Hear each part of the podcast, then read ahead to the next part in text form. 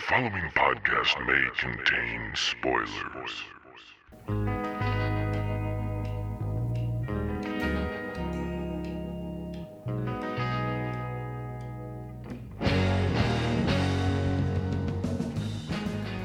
Hello and welcome to Pat and Jason Binge Movies, episode 24. I'm Pat. I'm Jason. This is the show that binges movies, sequels, reboots, franchises, and flops. Every season we have a different movie theme. In season three, we are reviewing and ranking famous movie actors and actresses. In this episode, we'll be looking at the legendary John Candy. And we'll be reviewing Planes, Trains, and Automobiles, which currently holds an amazing 92% on Rotten Tomatoes.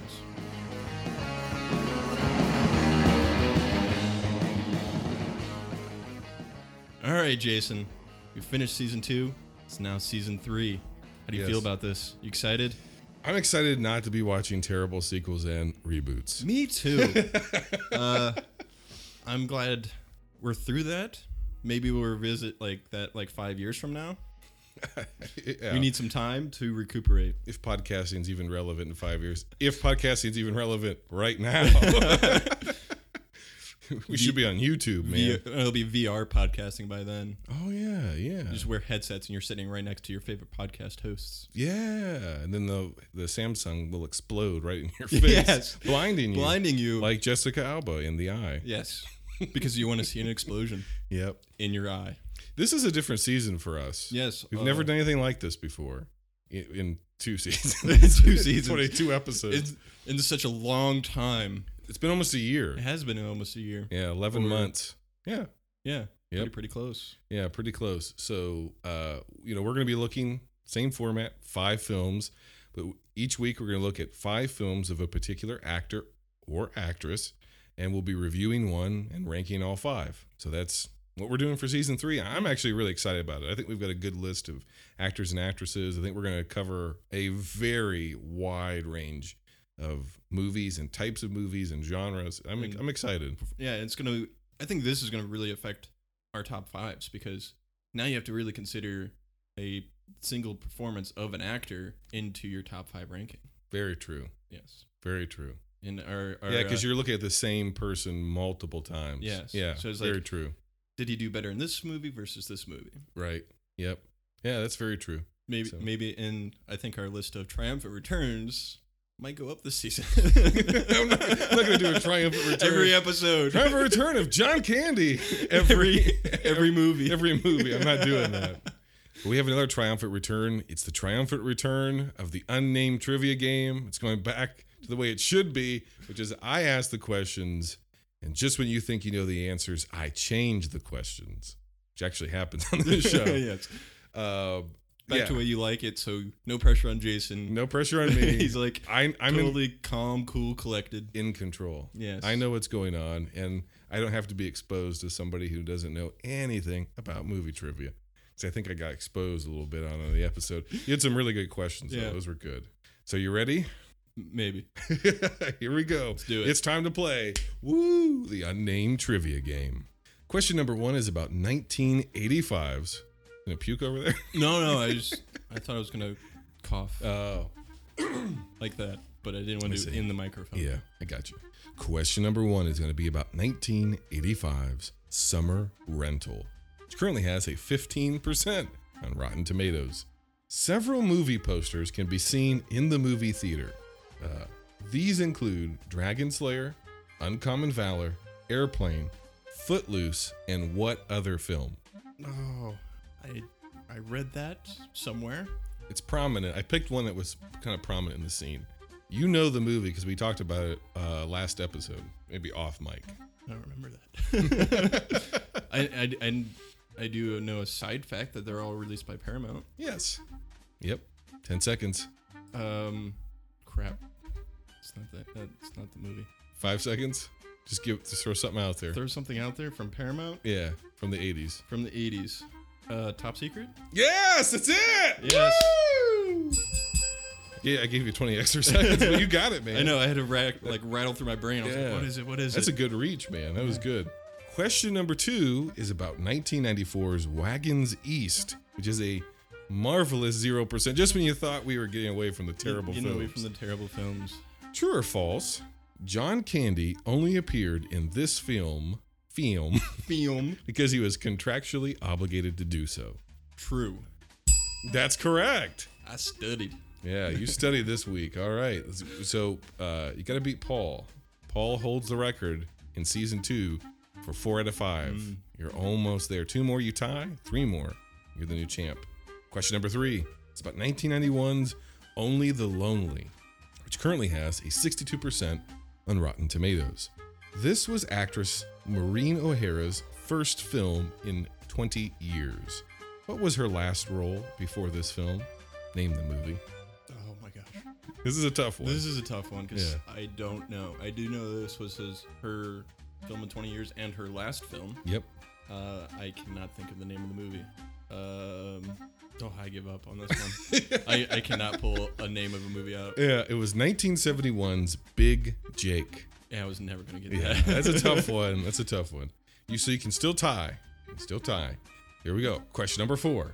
1989's Uncle Buck, which currently has a 64% on Rotten Tomatoes. True or false? Okay, 50-50 shot here. All right. True or false? The scene where Miles interrogates Shanice through the mail slot gave director John Hughes the initial idea for Home Alone. True. All right. I'm on a roll. You're on a roll. Except for that last that one I missed. Except for the one I missed. Very the previous question. All right, here we go. Here's this is for the tie. Question number five is about the movie we'll be reviewing in just a few seconds, Planes, Trains, and Automobiles, which came out in 1987 and currently has a 92% on Rotten Tomatoes. During the airport scene in Wichita, the board behind Ben Stein says that the destination is to where? Nowhere. Oh, you are tied. That was, a, that was a terrible high five. horrible high five. Paul is gonna have to come back now. We're gonna have to have a Yes. tiebreaker. Tiebreaker, and this is my best record, I believe. yeah, yeah. I think you were three out of five before, so this Yes. is four out of five. Good job, man. Good studying, job. studying helps kids. Yeah, knowing facts helps during a trivia game. All right, Pat, it's that time. It's time to review 1987's Planes, Trains, and Automobiles.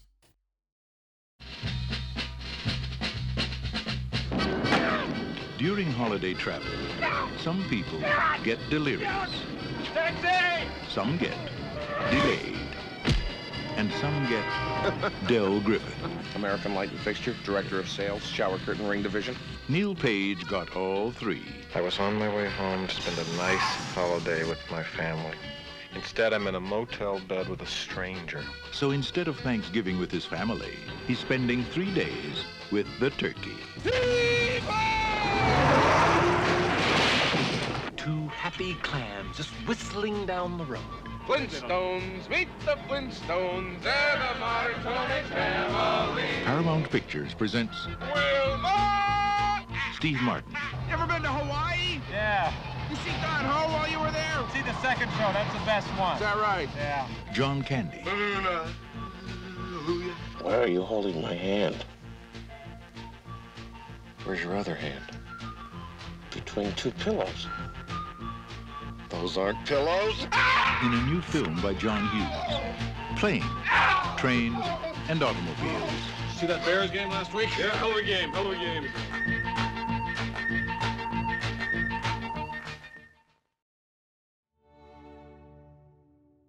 All right, let's do what we always do at the top of these reviews. Let's go through the two performances one by one. this long, long list of performances that we're gonna keep you here for hours. A lot of side characters, a lot of cameos, a lot of No uh, names. ensemble people, Yeah. you know, character actors in the movie. All good. We're, but there's really two main characters. Uh, you can maybe argue three with his wife, but I Yeah, thought let's it's just stick with the two main. Yeah. Let's start with Steve Martin as Neil Page. He's really kind of your main protagonist for this film. Yeah, he is. Uh, What'd you think of his performance? I liked it. He's a funny guy. Yay! We're saying positive things. Are you a big Steve Martin fan? I actually am a big Steve Martin fan. I enjoy him a lot. Um, I think he. You're a big fan of The Jerk? I am a big fan of The Jerk. I love that movie. All I need is this lamp, and this thermos. That's all I need. I don't care for The Jerk. You jerk. It sucks. Um, What do you think of him as Neil Page? he pulls off anal retentive very well, Yes, he does. and um, I love when he snaps because he pulls off uh, frantic very well. Mm-hmm. I have similar things to say about both these actors. I think Steve Martin, in particular, had the perfect balance between being a type A snob, but also still being a sympathetic protagonist, Yeah, you still liked him, which is really hard to do. yeah, because yeah, you can either be a type A snob and just go too far with that. Yeah, which and- most comedies do. Yeah, and, I think and, you're not com- you're not likable you're at not all. like yeah, right, And this guy is still likable and but and relatable too a bit. right. And Dell Griffith, aka John Candy, is an oaf. He's kind of oafish. Yes. but he has a heart of gold and he never he never tips to the point of being obnoxious yeah. right like you're always kind of on both you're on both their sides throughout the whole film when you easily in a lesser comedy could have hated steve martin or resented and hated john candy and you don't Or both. or both yeah yeah or both Because you can yeah, you can play those characters too far each way in the same comedy and hate both characters. right I I'm a fan of John Candy. in this film I'm a fan of John Candy and I am a big fan of his performance in this movie. Um John Candy said this is even his favorite film of his. Hmm. So um yeah, I agree with you completely that he pulls off that that line of being oafish and like that heart of gold because like he'll just do something and you're like oh my gosh i can't believe you did that but then also could just kind of all of a sudden kind of redeem himself mm-hmm. with like compassion or just love for people yeah he means well he's a Yeah. character who means well he just wants a friend Yeah. Yep. Very much so. And I think this movie in particular r- really, this and one more we're going to talk about, really captures what was great about John Candy. And that is he was able to be vulnerable in his comedy. yeah He, he, there's a vulnerability to him and a, almost a bittersweetness to his, his better performances. And, um, it- certainly with this character, there's a lot of vulnerability there. yeah Um, the gr- great scene, classic scene, is the, you know the scene with them in the hotel room when Steve Martin just lays into him, which is funny, and then it stop. It's a great scene because it's funny, and it stops being funny at a certain point, and you realize it's hurting him. yeah yeah and they they put that uh you feel that emotional Yep. weight coming from both of those people And it switches. Yeah, it does switch because th- uh, they're both angry at a point, and it, it's a, a slow nuance. You see the words finally getting to Dell, Right. you, you, and it's just his face slowly changes from every camera change back and forth between uh, Yeah. uh, Neil and Dell. Like it, it, like the words just hurt more and more and more, Right. and then he comes back with his rebuttal to all that, and immediately Neil feels regret for his And his he changes. Yeah. His face changes. That's that's an example of the there. These are two world class performances. yeah because it's funny, it's heartwarming. It never feels like it's pandering to you, either in comedy or trying to pull your heartstrings in like a phony way. It feels very genuine. I, that, I think that has a lot to do with John Hughes when he was at his best. He knew how to write in that style, yeah where oh, absolutely and and he knew how to direct in that style. So I think it's it's all all three of those people: John Hughes, writer and director, Steve Martin, John Candy, at the height of their powers. So if you had to sum this movie up, what would your one sentence synopsis be of planes, trains, and automobiles? Well, my synopsis would be odd couple of wayward travelers join forces to battle the forces or the woes of defective transportation. yeah, that works. Mine would be an uptight executive and an oafish sweetheart must survive the trip from he- hell in order to get to Chicago in time for Thanksgiving. Um, where do you want to start with this movie? I gotta. I'm gonna lay my cards out. Okay. I watch this movie every year around Thanksgiving time here in the United States. I know we have listeners all over the world. So it's November time. Yeah, right. if, you- if you don't know. yeah, yeah. It's you know like the, the last Thursday in November, I think, right? Yes, yes. every year. So I, am an American. I don't even know my holidays. Um, and It's whenever somebody tells me it is. yes, and it used to be a very meaningful holiday. It's become a lot about consumerism and getting It's uh, lost its meaning. yeah cheap HD televisions, but it's it's something that was was created state by state the, before it was federally observed. The states observed it, and it was at different times, and it was in a mo- it was a moment of reflection and a pause to be thankful to God for His provision for our nation, for our state, for our families, and also to help others, uh, to help pro- provide for other people and be Yes. generous for other people, And be fa- and be thankful. and be thankful and, and practice gratitude. Yes. Now it's about getting a cheap PlayStation 4. Yeah. Standing in line at Best Buy For, for, days. 48 hours or 72 hours or a week or whatever to get a Brock Lesnar exclusive E WWE 2K17 Gold I Edition or wonder if those something. people still have jobs. I don't like. They take vacation time. I'm gonna take a vacation. I'm gonna camp out in Best Buy's parking lot for a week. this film, though, was made in a different era. yes. Uh, the in Ama- 80s. yeah, in American history where that was not as common at all. And it was No. still a family oriented, extended family oriented holiday. I think it's one of the best comedies ever made. There's my review. what I want to say about it is some movies are seen and experienced and whatever. Other movies are discovered and they kind of come alive inside of you when you watch them. You, you feel like, even if the movie's 50 years old, the first time you watch it, you feel like you are discovering a treasure. You feel like you have uncovered something really valuable and meaningful, and it kind of instantly means something to you. I don't know what year I watched this for the first time. It's always on television, especially this time of year. Yeah, yeah. It's played year round though, but it, especially in, in Thanksgiving, this movie would come up and be on cable. And so I'd catch snippets of it here and there, and it was funny or whatever. But I want to say some point in the late 90s, I watched the whole thing through, either on AMC or USA. USA or- TNN. Yeah, Some random something. cable channel. yeah. And off of TV, which is a slightly different edit than this one. There's some scenes that aren't in the theatrical cut. Yeah. Um, and I felt like I had discovered this movie. I felt like like I had found something of really, really valuable that nobody else knew about, even though it was on broadcast television at that point, was 15 years old. And the movie's been around for almost 10 years at that time. Yeah, Uh, yeah. It felt very special. Yeah. And Just tap something and you Mhm. pulled some heartstrings and just certain connected with cer- certain movies do that to us. it. Yeah.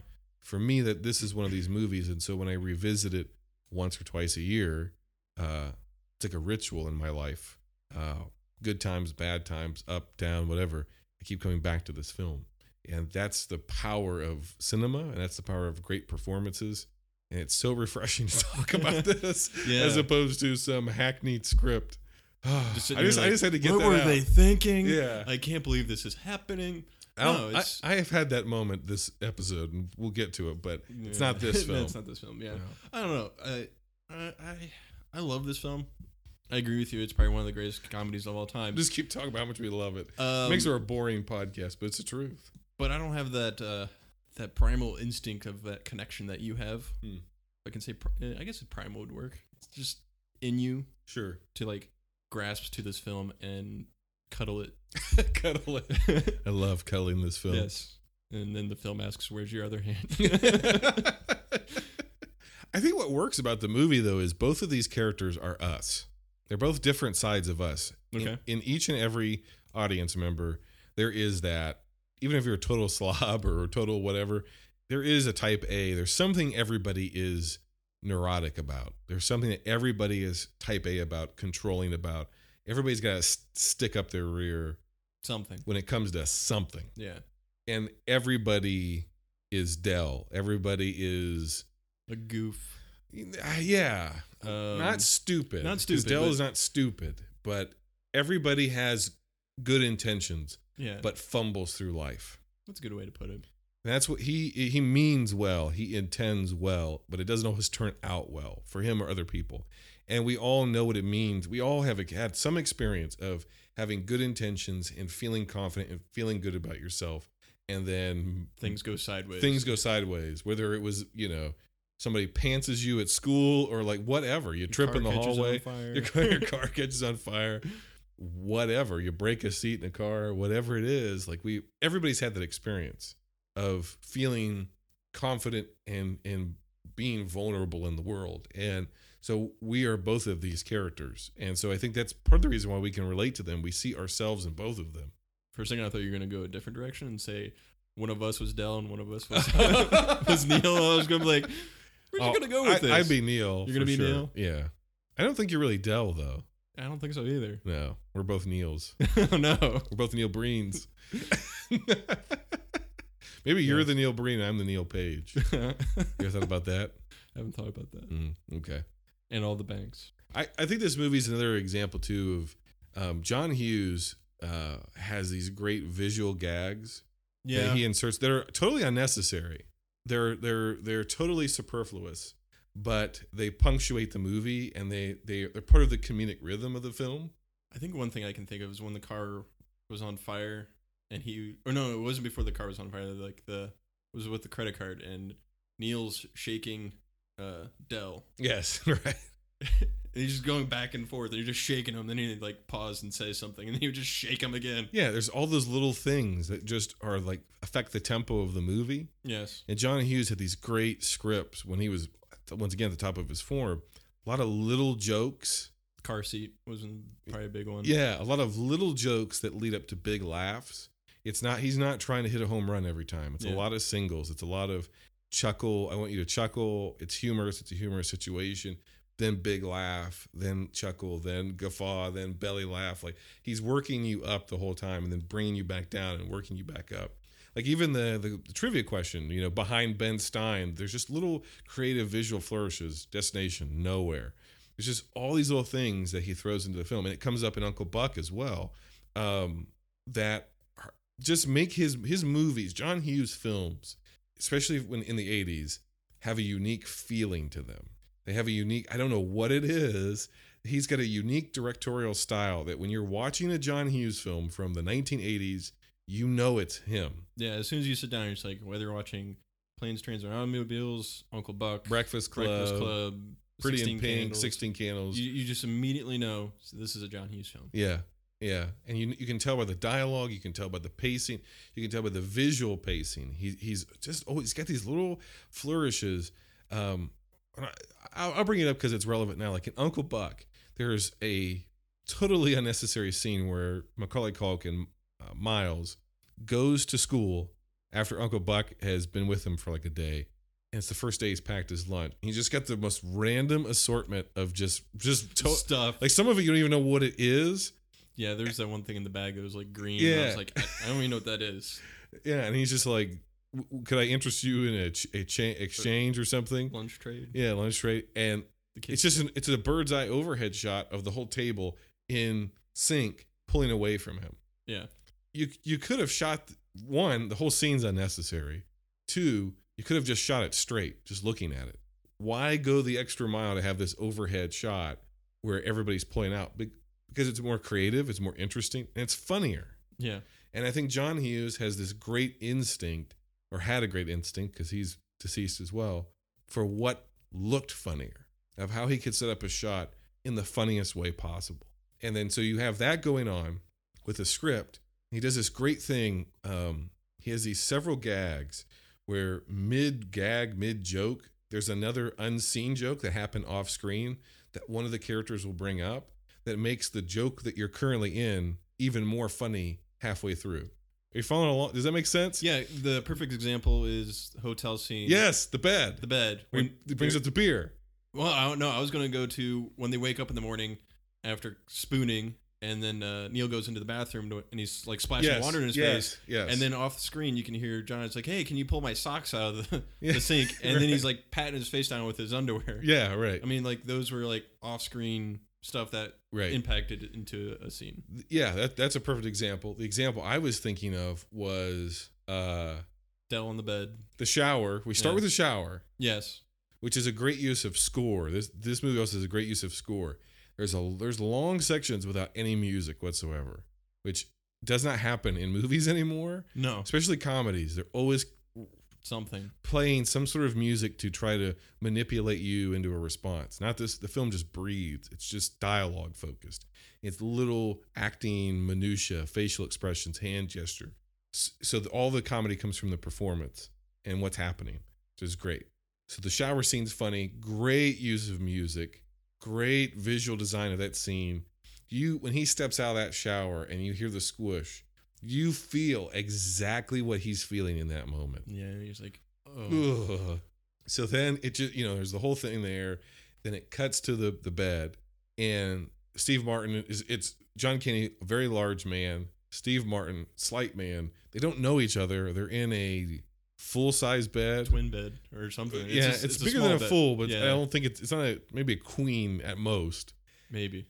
They're they're uncomfortably trying to l- lay next to each other. They can't get comfortable. That's funny. That's a that's a not a big laugh, but it's a gentle laugh. It's a funny situation because you think about how awkward it would be to be in that situation. And then midway through that scene, because the joke is John Candy keeps doing this obnoxious stuff. Midway through that scene, John Candy said something to the effect of, "If I had oh I'm you know, if I had any idea those beers were going to blow like that, I, would have left them on the bed." so we never see that though. Yeah. We see him put change in the bed and the bed vibrate. Yes, the magic fingers Yeah, it never shows us the beer exploding or the beer at all. or the Oh, really. yeah. And so then he's like, "Well, you know, yeah, you're sorry, but I got to lay in a puddle of beer all night." And that so it makes the entire context of that joke of them sharing a bed even funnier. And it's something that we never even see. That is that's next level comedic writing and comedic performance. Because sometimes we just don't need to see everything. Mm-hmm.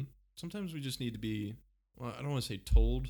I guess told is the right thing. 'cause, I mean, I mean, we've talked about you don't need to tell us everything. Sometimes we Right. can just figure things out on our own. But this is an instance. Don't show us. Tell us. Leave it to our imagination. But leave it to our imagination. Yeah. Yeah, don't like go too far into detail.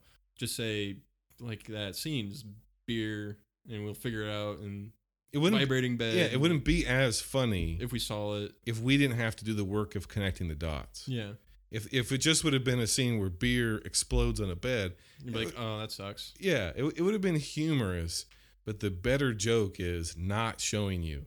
And then you, the realization is dawning on you that he's laying in a puddle of beer. Yeah, because now you're thinking about it. You're putting yourself in that situation, yep, and you're like, he's laying in a bed with a strange man yep. That's the setup.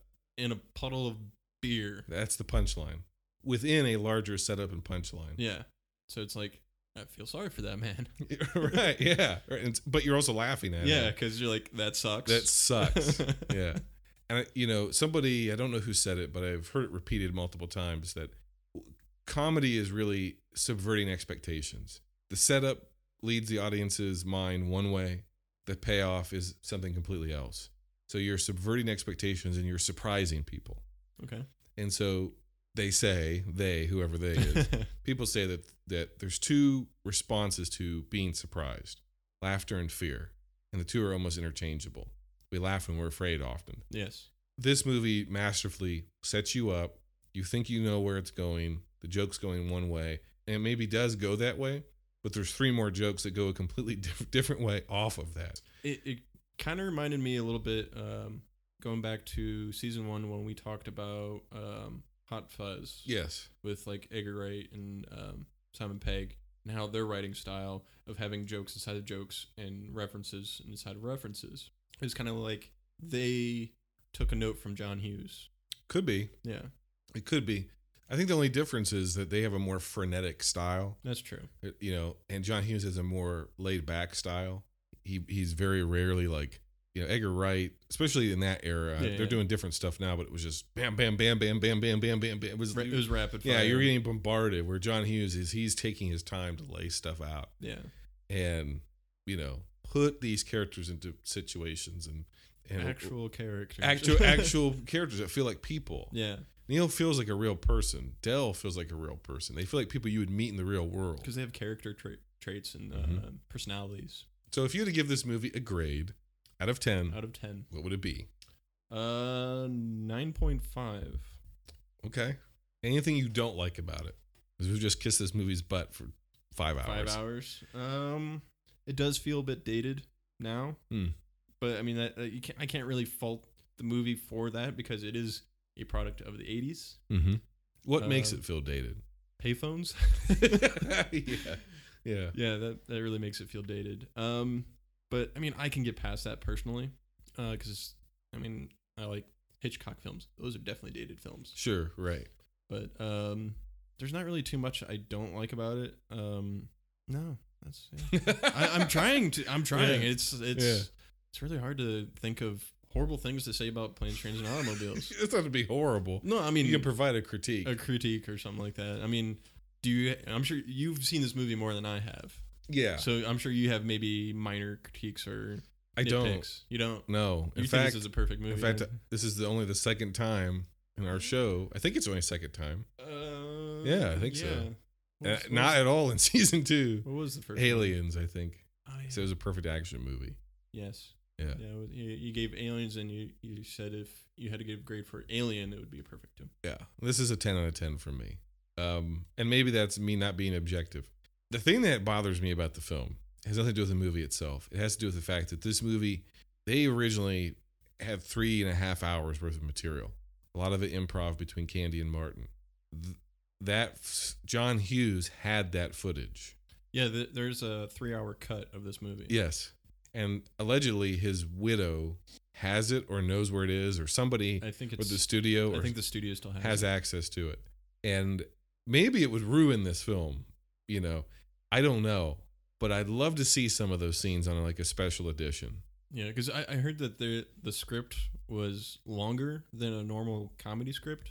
Yeah. Um, so I, there's like a lot of scenes that they filmed that just didn't make it into the final cut. And there's a couple of scenes like that. There's a, there's a couple of um, scenes that are in the film that don't make sense if you really think about it. Like at the very end, after the car gets impounded by Michael McKean. Yeah. Um, I think it's Michael McKean, isn't it? Um, I don't know. After the car gets impounded, yes. um, Dell shows up with a black eye. There's no explanation. Originally, there was a scene where they had to appear in tr- traffic court, and there was a, the judge was a, like a cameo, totally Some- cut. yeah. Some it was somebody, some- Somebody. yeah, somebody. And uh, Steve Martin punched him in the face, and, and they they got in a fist fight and gave him the black eye. So Dell has a black eye for the last ten minutes of the film. No explanation why. The ending is really weird with the wife, and it bothered me for years because he comes home and the kids are excited to see him and the wife is has reservations you're like what is her problem like what what is the deal and then when he says honey i'd like to introduce you to dell griffith or mr griffith or whatever his name is and she says hello mr griffith And and no, then no, he says, uh, "I want to introduce to a friend of mine." Yeah. And then she immediately knows his name. yes and and she says hello he says hello mrs page and it's this real sentimental moment and you're thinking why is that so sentimental other than you know whatever there was a whole subplot that they cut. There, uh, there was they filmed it, they cut it, where she thought he was having an affair because he was too busy with his job, and she thought that all of his everything that he said was happening was an excuse because he was with another woman, and and Dell Griffith was that other woman. So when she he brings Dell home, she realizes he was telling the truth the whole time, and they reconcile, Hmm. which gives that scene a whole different Feel, feel and poignant and- meaning and poignancy. Yeah. yeah Interesting. little things like that. So I, I just would like to, as a total fanboy, Just view. just I want to see the material. Yeah. I don't know if I want to watch it for three hours, but give me the options of watching the scenes. Yeah, because I I heard it's not really cut in order. No. It's it's just straight three hours of film. Yeah, it's them riffing and them, yeah, playing around with scenes. And I want to see that though, because you have two comedic geniuses, three if you include John Hughes himself, Yeah. d- doing great stuff. It's one of the greatest holiday movies ever made. It's available on streaming, Blu-ray, DVD, and at least in Uni- North America, it's easily accessible. Oh, absolutely. It's easy to find. So that's our review of planes, trains, and automobiles.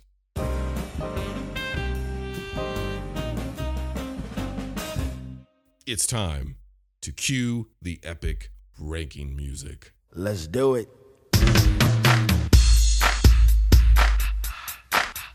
All right, Pat, we binged five films of legendary actor, the late, great John Candy. Pat, what is the worst John Candy movie you binged this week? Well, I, I have a feeling that our list is probably going to be Right down the line. Yeah, probably right down the Yeah. line. That- Like as I'm going along, like this is probably going to be like. bloop. Um, my number five is going to be Wagons East. Oh, yeah. yes. Uh, Woo! Just when you thought we were getting into the good movies, huh? Yeah. Holy moly. woo. Um, Uh, that does It- have. A, It's it got zero percent Yes, on yes. Tomatoes. Uh, what is the plot of Wagons East? Because I, I feel like a lot of people have not seen this film. Uh, Plot of the Wagon's East is a it's a comedy, so it is pioneers in the West decided to quit and go back east. yeah, yeah, that's it. Yep, Yeah, we do have a triumphant return though. who's that? John C. McGinley Oh, that's right. Travel Return from Highlander Two. From Highlander the 2. Quickening. Yes. that's right. Yeah, good call, buddy. Yes. What are your thoughts on Wagons East? Because it's my number five as well. That's your number so five? I want to give you space to talk about it Um, because I'm gonna let loose. You're gonna let loose? Yeah, I got one last rant left in me I- from season two. I wanted to like this movie. That makes one of us. I, I well, it's just because I never seen this before, okay, so I, I, I was going to like, okay, it's John Candy. How bad can it be? and it's his last film, And it's his last film, Right. Uh, Like, so I was like, I, I, I kind of want to like this a bit. and he died. Literally He died, filming making the it. movie. Yeah, there's a which lot is of so they, sad. They cut scenes because they couldn't film anymore, and They reuse footage, which is very obvious. yeah, they reused food, he footage. disappears for huge chunks. Yeah, because his and- whole plot's cut. and there's uh his stunt doubles filming scenes for him. So I mean, It's a mess. Yeah, it's a mess. Uh, it is stereotypical, borderline offensive to Everybody. every stereotype Yeah, except blacks. I don't think African African Americans. Yes. What's the correct term? African American? Is it African Americans? Yeah. Okay, Correct term is whatever people want to be called. that's true. yeah. Um, Yeah, I- this listen, if you haven't seen the movie, you find gays funny, you find bestiality funny, you find slack-jawed yokels funny. Hey, you find getting hit in the groin funny, you find falling down in mud funny, cuz that's all this movie is over and over and over again. and, and then there's a whole shtick with uh, a wily coyote wannabe Yes. Acme character. Yes. That was my next note. This movie is an unfunny Looney Tunes cartoon. Yes. that goes on for an hour and 47 minutes. Did you laugh at all in this film? No. One laugh. Mm, No. I had two laughs. You had two laughs. One came from me, and I can't even remember it. You laughed at yourself. I laughed at myself. I, what it was is I predicted towards the beginning of the film that uh, there was going to be a gag with a guy having sex with his own cow, and that was came up at the beginning. yeah. And then Like, I and I immediately. predicted there would be a dream sequence where the cow and him would be running towards each other in a field, and that happened at the end of the movie. And I laughed out loud because I thought of the sickest, stupidest thing I could, And it happened. and it happened. So I laughed at myself. And number two, it's a awful, awful joke. I laughed only out of shock and because you couldn't do this joke today, I don't think. The joke was the cavalry shows up and they tell him, them, you got to go back west uh, or else. And uh, Richard Lewis says, uh, or else what? And he says, or el- we're the cavalry. We'll massacre you or standard cavalry massacre. yeah. Then he points to the Native American and You know says, what you're talking about. Ask this guy. He knows what I'm talking about. Yeah, I was like, whoa. Whoa, Whoa. that's dark. Yeah, this isn't the 60s. yeah. But there's no there's no there's really not a lot else in this film that's that dark. no, it That's a dark and it comes joke. out it comes out of nowhere. Yes. This film in a terrible way reminded me of that Seth MacFarlane movie, A Million Ways to Die in the West. Yes. That's the tone of the film. Uh it's I don't know if you have more to say about it. Really don't. I mean, it's just I mean, it, it's a stereotypical want to be funny comedy when they try too hard. The editing's bad. It's It, poorly it's made. choppy. Uh, there's scenes where you can tell that they sped up the footage. yes. Um, and I'm like, why? Yeah. Yeah. And this the footage they reused of John Candy from earlier scenes, it's so obvious and disjoint it there's two problems with the film, right? The problem is John Candy, well, n- number of problems. Um it's hard to say this cuz I love him and this was his last film. He's not good in this movie. He didn't want to do it. You can tell. Yeah. From the moment he walks on screen, he does not look like he wants to be there at all on any level. That's problem number one. He was contractually obligated and didn't want to do it. Number two, he died making it. They didn't finish the scenes, they couldn't finish his stuff. So this is some sort of random patchwork of the best they could cobble together of his scenes and his stunt double and reuse footage and Whatever so they can find, just he's supposed to be like the supporting character or the co-lead with Richard Lewis. yeah. There, I mean, there are long stretches he's not in the film. Yeah, he just disappears. Disappears from scenes, isn't a part of jokes. no one and no one says anything more like where he's at or Yeah. what's going on. He's just gone. So that's another problem. The other problem is the script isn't good. So even if he hadn't passed away and he wanted to do this movie, he might have been good in it because he w- he made a lot of bad movies, unfortunately. But he was typically good, even if the film wasn't. Yeah. Uh, I I don't know if it would have rescued this film. I think the movie at base level was bad, and everything beyond that was bad. It's one of the worst movies I've ever seen. I hated it. I, yeah. Um, absolutely hated it. And I it- Oh, remembered two things about this film. Okay. The guy that plays Chuck from the Ernest franchise. Maybe when we do, an, if we go back to franchises, we'll do the Ernest franchise. Okay. Oh, We'll binge five Ernest movies. Ernest boy. Scared Stupid, Ernest Goes to College, Ernest Goes Slam Dunk, Ernest, Ernest goes to prison. Ernest Goes to pri- Ernest Goes to Jail, Oh, JL, I'm sorry. Ernest Goes to Africa, Ernest Rides Again, it's, uh, it's too many. It's more than five. Ernest Saves Camp. That was the first one, Or right? Goes to camp. Ernest Goes to Camp. Yes. Ernest Saves Christmas. Yes. so many. Maybe we'll do the Ernest movies, but Chuck from Ernest and Hey Vern, it's Ernest, a TV show is in this. That's a deep reference. I don't know if anybody will get it. Well, there's also two uh, Star Trek Voyager characters. That's right. Um, Richard Picardo and The Ferengi, isn't it? What that Mm. No, one guy no, was? uh, was he he, was- a Ferengi? uh, I'm gonna pull my Star Trek knowledge out. on Okay. you. He was a Talaxian. Okay, he's a bartender, He's the cook. cook. That's Yes. right. Yeah, yeah, yeah. There is a Ferengi bartender that's on Deep Space Nine. Okay, all right. Sorry. Get your Star Trek right, man. Uh, Um, I think we've beat it up enough. What's your number four? my number four is going to be Summer Rental. Me too. Yay! Look at this. What's the plot of Summer Rental? It's got a Um, fifteen percent of Rotten Tomatoes. Summer Rental is a air traffic controller has basically a nervous breakdown and is mandated to go on vacation. and then it, things get worse from there. Yeah, and Yeah. he just gets drunk all this whole vacation. Yeah, I said a burned out air traffic controller goes on vacation with his family and rediscovers his passion for life. That's kind of his character arc. yeah. What are your thoughts on Summer Rental? Have you had you ever seen this film? Uh, I've seen this before, maybe a couple times on TV. It's been years Mm-hmm. s- or decades since I've seen this movie, um, so I forgot a lot of it. Uh, this one had to triumph return too. See if you can pull it. A triumphant return. Mm-hmm. Oh, Rip Torn! Rip Torn Woo! from RoboCop 3. From RoboCop three, the, the legendary Rip Torn. Yes, legendary. So And one of your favorite actors, Richard Crenna, plays the villain in this. Guy from Rambo, Commander, yes. Colonel, what's his name? Colonel um, what's- Troutman. Troutman. Yeah, I was gonna say it's the T. Yeah. I'm surprised you didn't have that right at the tip of your brain. Tip of your brain? Whatever. You know what I mean. Yeah, tip of my tongue, tip of my brain. Same thing. What are your thoughts on Summer Rental? Um, you know, this movie came out in what eighty four, Uh, I don't know. 80, 85, maybe? eighty five around that time. Yeah. There was a bunch of movies similar to this one Yes. coming out at the same time. So I think it was just a studio trying to capture the summer movie.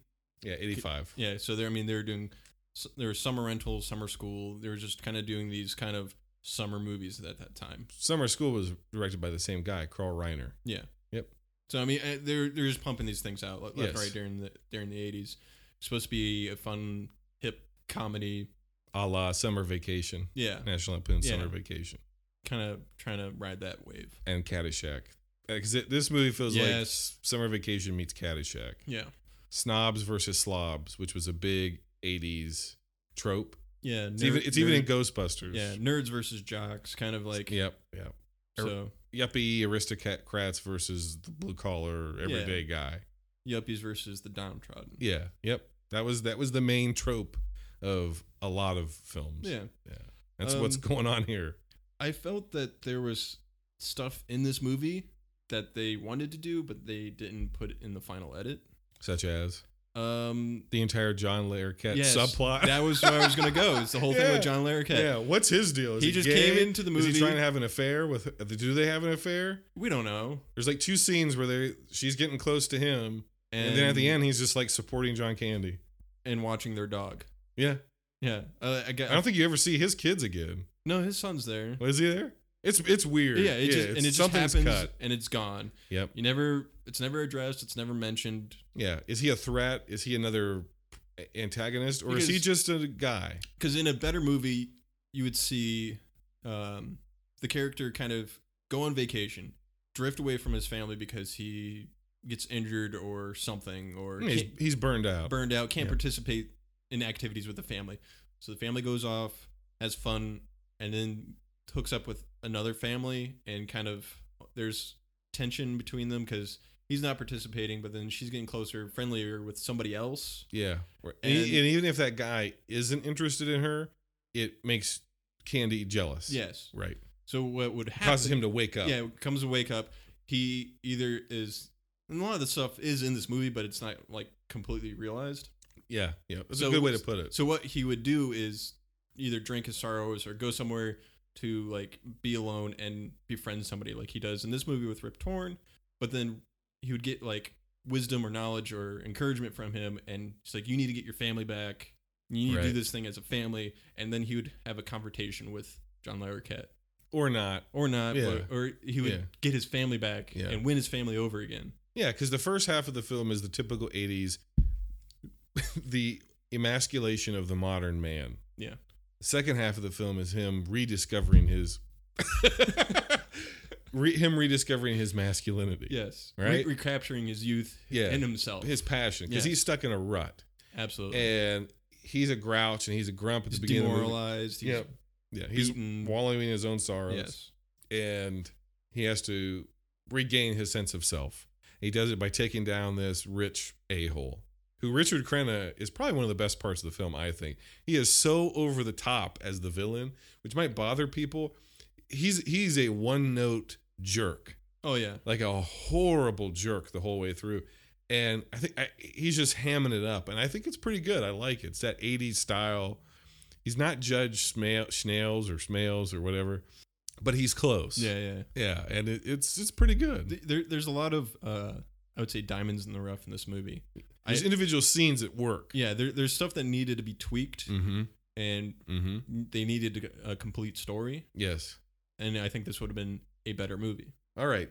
Let's go on to number three. Number three, uh, only the lonely. I'm for right there me. with you. I think we're gonna we agree in the placement. I think we might differ about the movie. I'm interested in Okay. what you are gonna say about this. Had you ever seen this before? Uh, this is the first time I ever seen it. okay, came out in '91. It currently has a 62% Rotten Tomatoes. What is the plot of Only the Lonely? Uh, you have a mama's boy who is basically trapped taking care of his elderly mother who f- finds love for the first time. yeah, yeah. Mine uh, was two late bloomers meet, fall in love, and try to live happily ever after, but they have to get past his controlling mother first. Mm-hmm. Yes. Um, so this is your first time. Mm. This is the first time I've seen I've this seen this movie. movie a bunch. Okay. What are your thoughts on Only the Lonely? This is a Um, different role for yes, John th- Candy, this is more of a comedy romance movie. and a little bit of drama. A little bit of drama. Yeah, Um, I actually like this movie.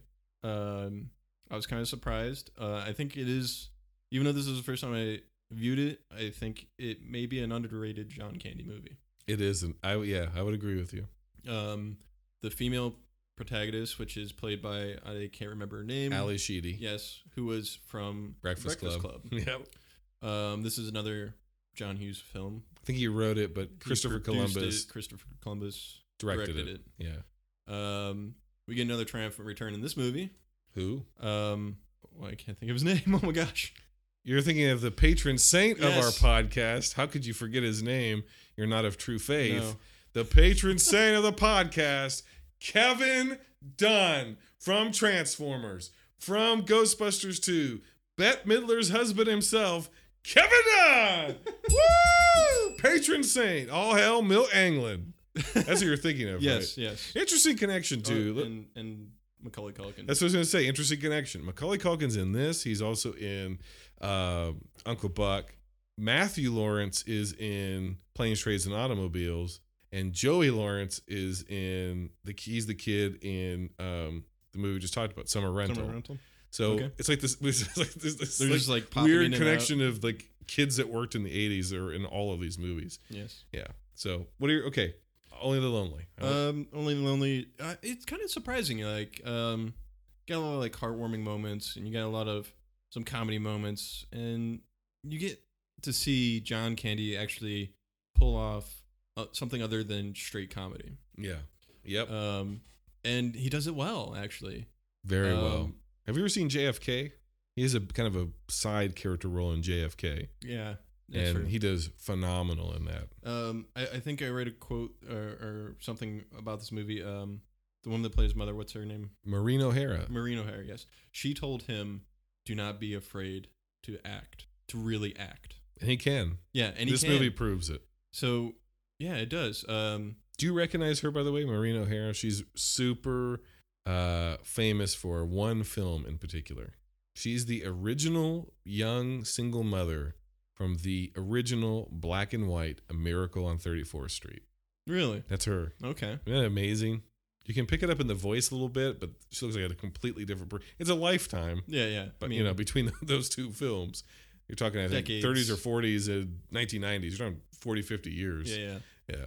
Uh, I I know Christopher or like John Hughes and Christopher Columbus like wanted that was her character. Yeah, they wrote it for her. They wrote it for her. brought her out of They retirement. brought her out of retirement. She was like in the Bahamas or something like that, Yeah. retired, and they like drug her out yeah. for this. What did you think of her? What did you think of of her her performance and the character itself? Um, she did really well as um the guilt trip mother. Yeah, She- bigoted, Big, yes, very, very bigoted. Very bigoted um, old, crusty, guilt Irish tripping. The interest, mother. yeah, the interesting mix angry, with her, angry Irish mother. yeah, is she's a combination of shaming him and also smothering him. Yeah. So it- like he wants to lose weight at the very beginning of the film. I think it's got a great opening. yeah, he's he's- just kind of walking through the town, the neighborhood. Yeah. every- He's saying hi to everybody, and everybody knows. Everybody knows your name. yeah, everybody knows Danny. Yeah. he's a cop and it's Johnny Candy and we love him and he you know he's in a nice older home and he goes in and he sits down at the table and he's reading the newspaper it's you, you get the sense that this is their daily ritual Yeah, it's a routine. and that's she's something asking they do every for day. the thing that he gets her every day and she wants to know where the Danish is his Danish and he wants to eat low fat Yogurt. yogurt to lose weight instead and she simultaneously shames him and smothers him she shames him for eating quote sissy food then also smothers him by saying you're a growing boy he's almost 40 in this movie Yeah, it, yeah, it's a running joke that he's 38. Yeah.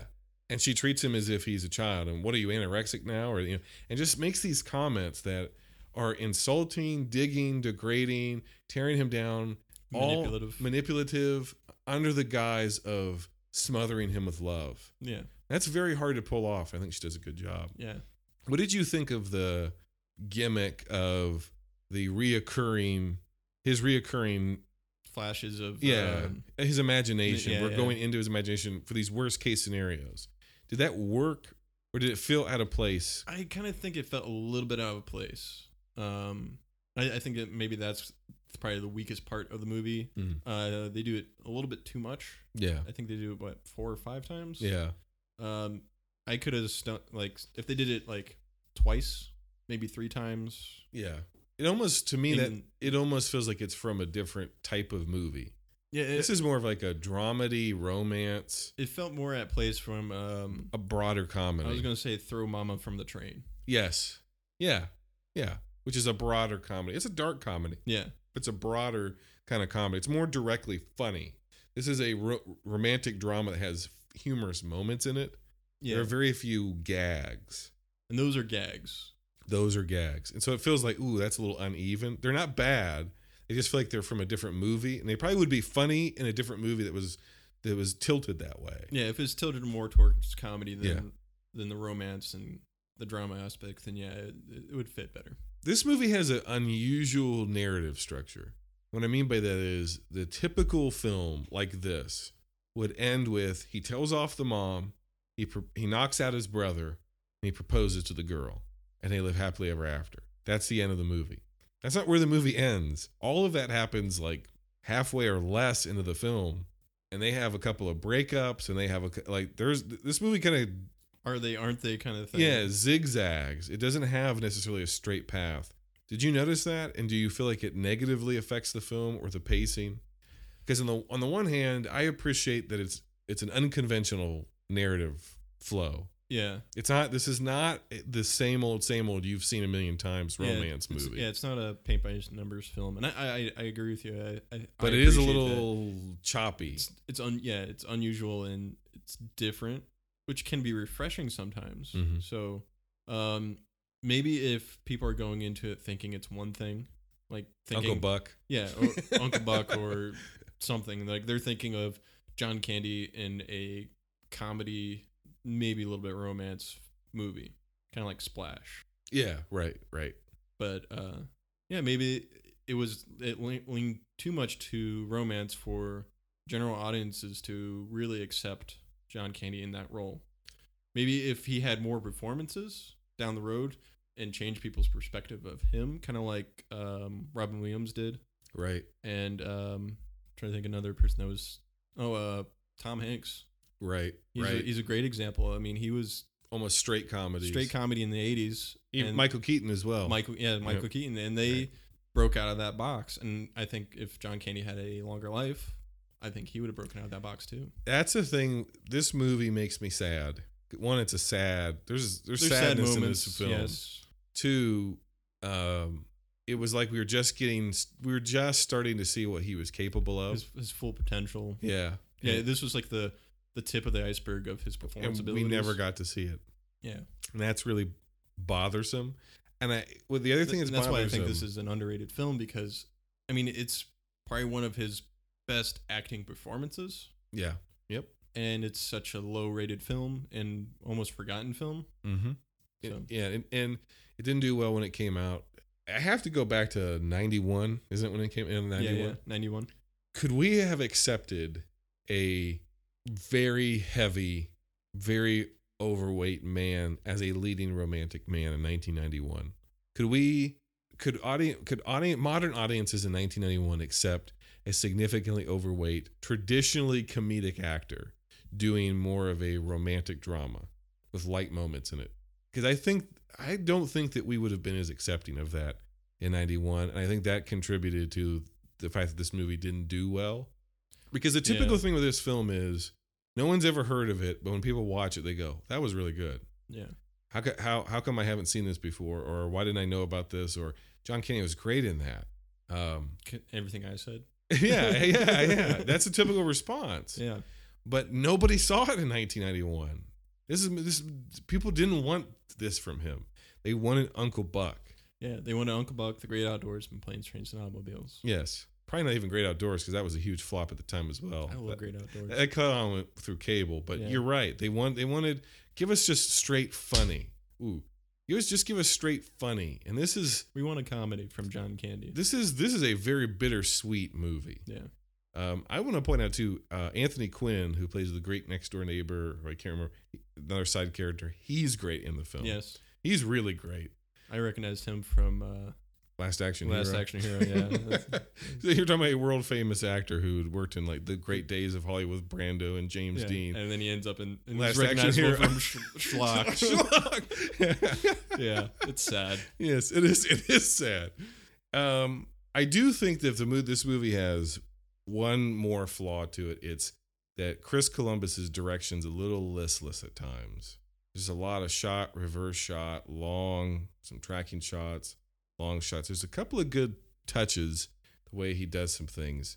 There's a scene when they have a blowout and they're both riding the bus home, the mom and, and Danny, and they're just silent and they're on a empty side, bus yeah. either side and then like the bus goes into a tunnel and just goes black and just holds on black for a while great signifying their relationship so there's there's but that's few and far between it's a lot of just shot reverse shot shot reverse shot ali sheedy i think gives a good performance here she is anxiety ridden vulnerable a little strange introverted. introverted, but also underneath that, once you once Candy gets to know her a little bit and we get to know her, she's actually really strong yeah, and actually really knows what she wants out of life. yeah. Uh, I think because yeah, sh- uh, the character brings brings her personality to the surface more. Yes, yes. So she's she's not just played as this wallflower, this weak-willed woman the whole time. Yeah, Once we get to know her, there's more to her. That's good. I also feel maybe she's a little bit miscast just based on age. She was significantly younger than John Candy in 1991. Yeah. You know, in, in 87 or 86, she's playing a teenager, or 85, whenever Breakfast Club came out, 84 or whatever. Six, five years ago. Yeah, she's a teenager in high school, which she's obviously in her Not- yeah, mid 20s, yeah, yeah. but she's now the love interest for a 40 year old John Candy. It's a little, it just, I It was- don't, I- it just didn't, maybe didn't work Yeah. as well as it could have with a, not because of her performance. No, no. Her yeah. performance Yeah, their is perf- good. Both of their performances are really Yeah. good. Um, and at the end, I'm fine with it, but maybe an older actress would have been more appropriate, but I don't know. you ageist. no, I, I get you what you're You understand saying. what I'm saying? Yeah. Uh, it just didn't feel right Or likely or the two yeah, of them would be possible. together. Yeah, yeah, yeah, Yeah. yeah. Like you almost needed more of like a um Adrian from Rocky, like a Talia Shire, like how Somebody- she's acting in the the first Rocky film, Somebody a little bit Pet more Shop Dame. plain, plainer. Yeah, yeah. Even though uh, his brother says she is plain, I was like, I don't think I she's think that- she, yeah, yeah. That's the other thing. I Is was like, she's not that Ali plain. Sheedy is, especially at that time, is an attractive woman. yeah. She's not She's not- plain. she's not plain. Yeah, that was a weird line. I was like, what? yeah, yeah. They're talking about her like, like, like she's like ugly or something. And I'm like, Are we looking at the same? Are you, are we woman? looking- yeah, we're talking about Ali Sheedy. yeah, so it's some cast, maybe some cast issues there. But Yeah. all right, Pat, what was your number two? My number two is going to be Uncle Buck. Of course, Yes. yes. 1989's Uncle Buck currently has a 64%. So on Rotten Tomatoes, it's right there with Only the Lonely. Uh, Yeah. Although this is the more well known If- traditional if- John Candy film. yeah, and I feel like this is almost even more so than Planes, Trains, and Automobiles because they're a duo. This is a John Candy movie. Yes. I think this, for a lot of people, is his definitive role. This was his big most like this movie was huge. It made eighty million dollars in nineteen eighty nine That's that's, as a comedy. that's big money. Yeah, when movies didn't make that money, Yeah. so that doesn't sound like a whole lot today. No, but- that's like a budget of an Adam Adam Sandler Netflix movie. That's big money in, the- in the eighties. for the for a comedy, especially. What would you say the s- plot Synopsis. is? Yeah, of Um, Uncle Buck. Family has crisis and calls wayward estranged brother to babysit children. Yeah, yeah. That's I think that's perfect. Mhm. Yep. What are your thoughts about Uncle Buck? Um, I like this movie. Obviously, right. um, this is his. I would say I would agree with you. This is probably one of his more iconic roles, and we. I think I've said this a couple times during this podcast. Um, but there's there's just key scenes from this movie that just are ingrained in everybody's brain of what John Candy is. yeah. Uh, the one that always stuck with me is uh, when he's in the kitchen and he's making the pancakes Yes. and he's giant. giant pancakes. It's hilarious because it's big. pancakes. Big things are funny. Yeah. Um, I don't know. It, it's it's a really endearing story too, too because you got John Candy who is a schlub, Yeah. Shiftless gambling. bum. gambling, m- horse race rigging kind of.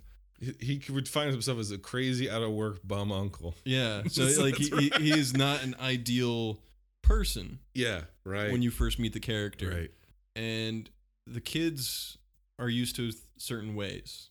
Mm. And he comes in and just basically in the beginning disrupts their lives completely. He's cooking our garbage. yes. I love that line. Yeah. He's cooking our garbage. He's cooking our garbage. oh God. but you you see this this uh process of the characters changing, the kids and him, Uncle Buck changing.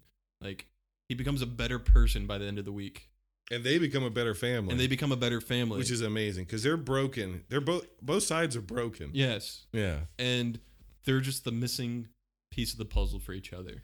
He's a out of work person. He, he's easy to look at and say he's a bum. He's broken. Throw him away. Yeah. And that's what they've done. His Yeah, brother and they- his they just discarded him. yeah They don't cut him talk out of to the pictures. No relationship with him. He's an embarrassment. And she has this great line, and it's subtle, but she says, "Could you picture him in this house?" Yeah, The snobbery of that. You know, he's he's, He's not good enough. He's low class. yeah, they're high class. They're yuppies, live in a wealthy Chicago suburb, you know, whatever, whatever. They both have these power careers, and but their whole family's a mess. They don't even know when the, what sport the kids in or what's going on in the kid's life.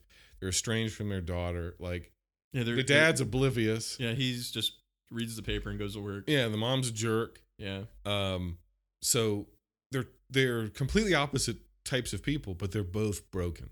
Great John Hughes stuff here.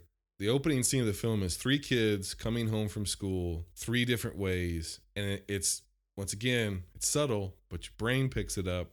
This is a family that's living separate lives. Even the siblings are separate. They're all Yeah. coming home from separate ways.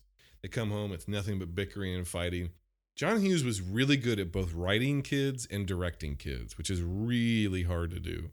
How many movies have we watched that have terrible kid actors, kid performances? Um, I can't even name them. You're, All. you're right.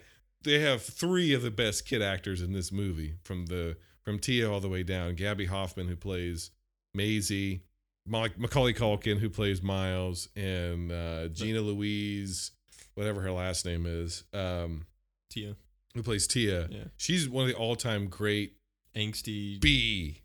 bee bees Yes. teen bees she's fun, great at that and it seems like there are teenage girls that are just like that yes, that's a real person. and the kids dialogue of the younger kids is they say stuff like that kids think like that they talk like that they you know it's just like little flourishes of when john candy has this great scene where he's like did you really brush your teeth because i have a friend that works downtown at the police department lab da, da, da, da. and the way they look at each other like, oh crap. Oh crap! And they're believe like that's a moment you would really have with real kids. Yeah. And she's laying in bed and she's just got this look on her face, and she says, "If that's true, we're really gonna have to start brushing our teeth."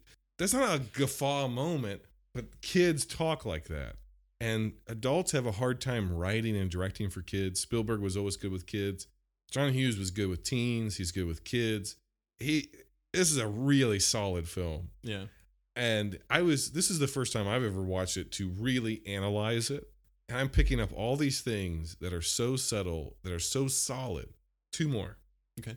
Kids come home, we get an establishing shot of hastily strewn Chinese takeout. That tells you everything that one and it holds. Yeah. That holding establishing shot of takeout boxes tells you everything about this family. When we cut to the family, they're in this fairly ostentatious 80s, crystal clear, glass everything um, dining room. They're eating on fine china, but it's takeout. Yeah. It's Chinese food. And she's wearing like an ascot, you know, and they're all dressed up and they're all prim and proper and they're e-, just living the yuppie dream, but they're eating crap takeout food. Like, because yeah, because the parents are That too busy, tells- right. too busy to cook. too busy. That tells you everything about Yeah. that family. they yeah they don't have time to participate in the family Yes. because they're It's all about their presentation careers and money. Yeah. and- yeah, Yeah. putting up a good front. Yes. Yeah. Mm-hmm. Yeah. And it's just like, this is Uncle Buck. Yeah. You don't need to do that. This is a sort of- comedy. yeah. You don't need to do that sort of stuff unless you care about your craft. yeah. And John Hughes cared about his craft as a director. And John Candy, well, th- this is just great. This is, is there are great performances. Uh, Amy Madigan is Shanice.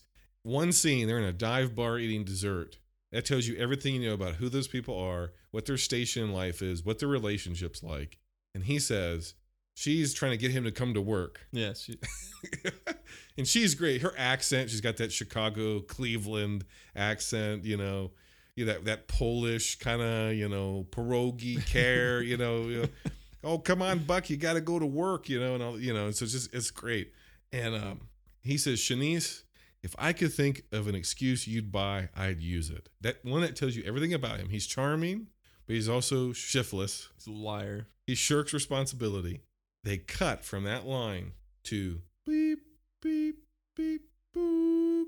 And you're hearing the heart monitor unrelated. And you're look, and I think you even see it. And you're looking down on the family sleeping. And I think Tia wakes up and like, or the daughter does, one of them, uh, Yeah. the mom or Tia, I can't remember. I think both of them. they wake up in a panic And there, yeah, and there's also a before the call. phone rings. Yeah. He needs an excuse. The excuse is the heart attack. It's setting it up visually for you. They're responding to the, the heart attack before it even happens. It's visual storytelling. It's that John Hughes visual style. It's completely unnecessary. You could have just done a cheap, you cut that. Next scene, they get a phone call. That's it. Yeah. No artistry. And it would have served the same purpose. I, I- I love this movie. I I, th- I think what this movie does great, other than like maybe more lower brow comedies, I because I don't want to just bash on like today's comedies because Yeah, yeah. I mean the 90s is wrought with horrible comedy movies. So it's not just Yeah. current. And so is the 80s And- for that and the matter. 80s. Yeah. Revenge of the Nerds 4, yes. uh, Police Academy 5, please commit any of them. any of them. Yeah. Yeah. There's like but yeah. what- I mean, what this this really does, and we've talked about this in other movies, is not. It's just a comedy, but it, it sets it creates a real a real world for you to f- to tune into, and it, Yeah. and it, it Yeah. creates real characters that you can identify and sympathize with, which makes the movie more impactful on any level. yes. Because now Yes. you're believing the world and you're believing the people. Yes. So And even the like Laurie Metcalf plays the Mercy. The, the, the, the- she kept the frost. yes, She's a great line. That's a very good line. It's next the weirdo next door neighbor. That's an out of out of this world, out of the box weirdo character. yes, But there's enough reality to I've met women like that. crazy women. Crazy, Cat ladies. divorced. Nah, she's not quite cat lady. Crazy, divorced, high class, living off of alimony in the hus- the house that her husband pays for. She took him to the cleaners. She's lonely and she's also a witch. Like you know, like she's she's Unhinged, somehow. unhinged and malicious. yeah, you're not a good person. Yeah, yeah. Uh, so she she's Spy- fan- spying on your neighbors because you're just walking into a stranger's house. oh yeah yeah she's fantastic. John Candy rarely played stupid. Who's Harry Crumb? He's a little stupid, yeah, but in most of his movies, he's funny. He's even the butt of the joke sometimes. He even does physical comedy. He's never stupid. yeah. He's kind of uh, Buck is a bum. He's not stupid. He gets the read on Tia, the oldest immediately. immediately has her number yeah, and the number of her loser boyfriend. Um, Del Griffith is not a stupid character. He's not. no, no. he- He's bumbling, but I he's was gonna not say stupid. He's bumbling. Yeah, he's not stupid. Um, N- He's he's does not play. T- SCTV is a separate thing. He doesn't play. He'll play goofy, little goofy. He'll play uh bumbling. He'll play silly. He'll play, he'll play a lot of things. a little shifty, L- little Yeah, he'll do physical comedy, but he's never stupid. He's not stupid in the great outdoors. Most comedic actors play stupid because stupid is the easiest laugh. He doesn't play stupid. I think that's what makes him a superior actor and why his movies stand the test of time and why he's beloved by so many generations of people. yeah. Because stupid is easy. Stupid is easy. Yeah, John Candy's awesome. Yeah. Point being, John Candy is awesome. He means a lot to a lot of us as movie fans. Yes. And if you're younger and you don't quite get it, just go watch. Watch the first three, like Planes, Trains, and Automobiles, Uncle Buck, uh, Only the Lonely. Watch Splash. Watch Brewster's Millions. Brewster's Millions. Watch The Great Outdoors. Watch Home Alone. Oh, He's in that. he's one of the that's one of the funniest parts of Home Alone to me actually. Polka Polka Polka. Yeah. Don't watch Going Berserk. Yeah. Don't watch that. Uh, I, Don't- I don't- own it, but don't watch it. Don't watch Wagons East. Do not watch Wagons Uh, East. Uh, Canadian Bacon. You can watch that. I don't it's like okay. that movie. Yeah. It's got um, what's his name in it? Uh, I'm blanking out on names. he's got what? Sorry about well, that. he's Canadian, isn't he? Yeah. I, I don't watch Canadian Bacon. Uh, Delirious isn't even. eh, People hate Delirious. Delirious isn't even really that bad. I think it works better today than it did then. Yeah. I don't I think it was a little too meta or something. Where he's the soap opera writer and he ends up going into the soap. oh, he's got yeah. the typewriter. That's right. He can write. It's a little too meta, I think. It's a little Yeah. too ahead of its time. Maybe watch Who's Harry Crumb, but that I used to love that movie and I rewatched it a couple years ago and ooh, that's not ooh, it's cringy a little bit. Yeah. But watch John Candy movies. Oh, yeah. Just watch John Candy Yep. movies. And if you're a huge fan of John Candy, or if we you love one of his films that maybe we didn't mention, hit us up because he also did. Not that I'm gonna spoil that, but he also uh, was a great voice actor and did a lot of. I think he was in uh, the Feifel Goes West. He was the cat. Yes, he was the cat. no, was that Don DeLuise? I was it Dom DeLuise. Might have been Dom DeLuise. Yeah. Was he in The Rescuers Down Under? He did a bunch of voiceover work. I don't I know. don't know. Tell us what he did for Disney or Don Bluth.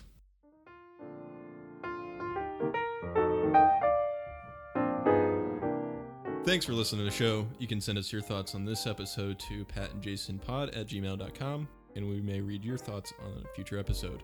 Like us on Facebook at facebook.com slash patandjasonpodcast, and follow us on Twitter at patandjason.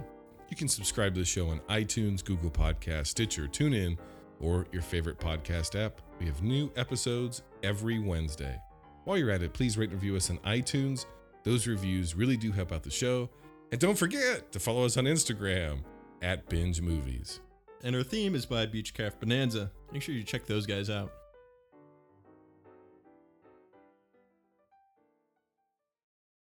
On our next episode, we'll be binging the films of Amy Adams, which means we'll be watching 2007's Enchanted, 2009's Julie and Julia, 2012's The Master, 2014's Big Eyes, and we'll be reviewing 2016's Arrival, which currently holds, uh, as we're recording this, Um, unknown percent on Yeah. Rotten Tomatoes. you know, you know, I thought you said we weren't gonna do musicals anymore. Oh yeah, Enchanted is a musical, isn't it? Yeah. Yeah. Oh, Uh, oh well. Oh well. we'll do it for Amy. So tune Oh. in next week for our Amy Adams episode. Do you know very much about Amy Adams? um, You'll notice that we discreetly got away from Batman v Superman or Man of Steel. so those those those are movies. She did those. Two turds in a fountain, each one seeking billion dollars. Uh. All right. yeah. Until next time, binge on. See ya.